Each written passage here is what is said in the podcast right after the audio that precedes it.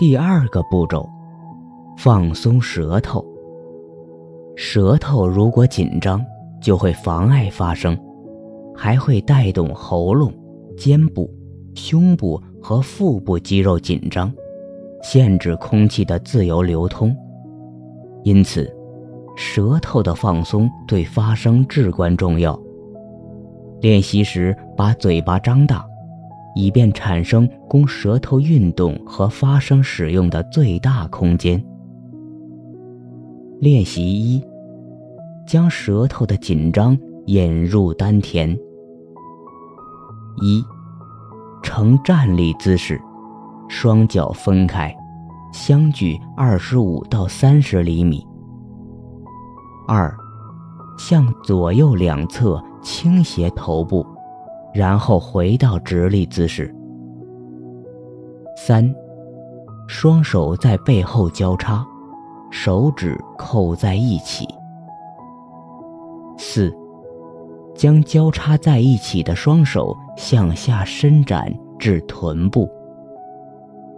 五，把嘴巴张大，并让舌头向下门齿处伸展。六，用嘴吸气，并慢慢的数：一、二、三、四、五。同时收小腹。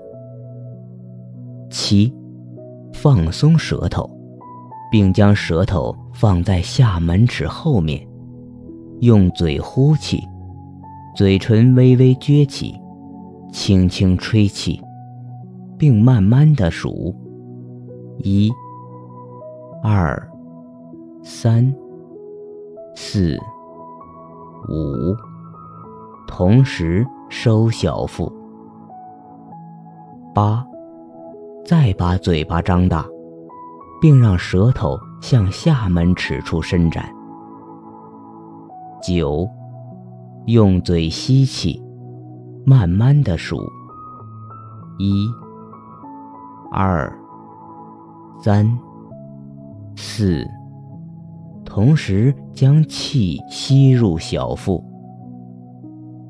十，将舌头放在下门齿后面，用嘴呼气，并慢慢的数：一、二、三、四、五，同时收小腹。十一，将步骤五至步骤十。重复两遍。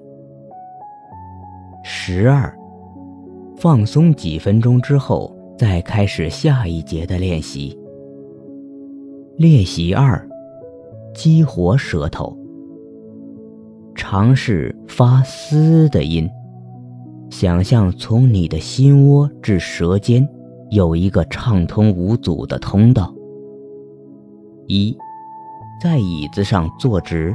面朝前方，双脚置于地板上，且分开十二到十五厘米，脚趾稍稍向外，双手放在小腹壁上，掌心朝内，指尖相接。二，将舌尖放在下门齿后面，用嘴呼吸，嘴唇稍微撅起。轻轻吹气，并慢慢的数：一、二、三、四、五、六，同时指尖用力，小腹壁收缩。三，将舌尖牢牢抵在上门齿，将嘴合拢。用鼻子吸气，并慢慢的数：一、二、三、四、五，同时收缩小腹壁。四，将舌尖置于上下门齿之间，迅速发“嘶”的音。同时压低下巴，在指尖的压力下，迅速向内收缩小腹壁。五，将剩余的空气呼出。六，将步骤三至步骤五重复四遍。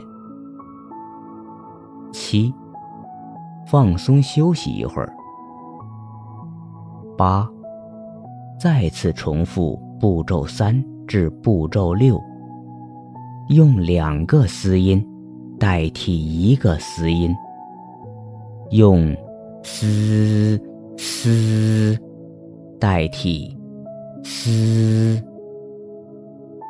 九，将步骤八重复六遍。十，放松休息一会儿。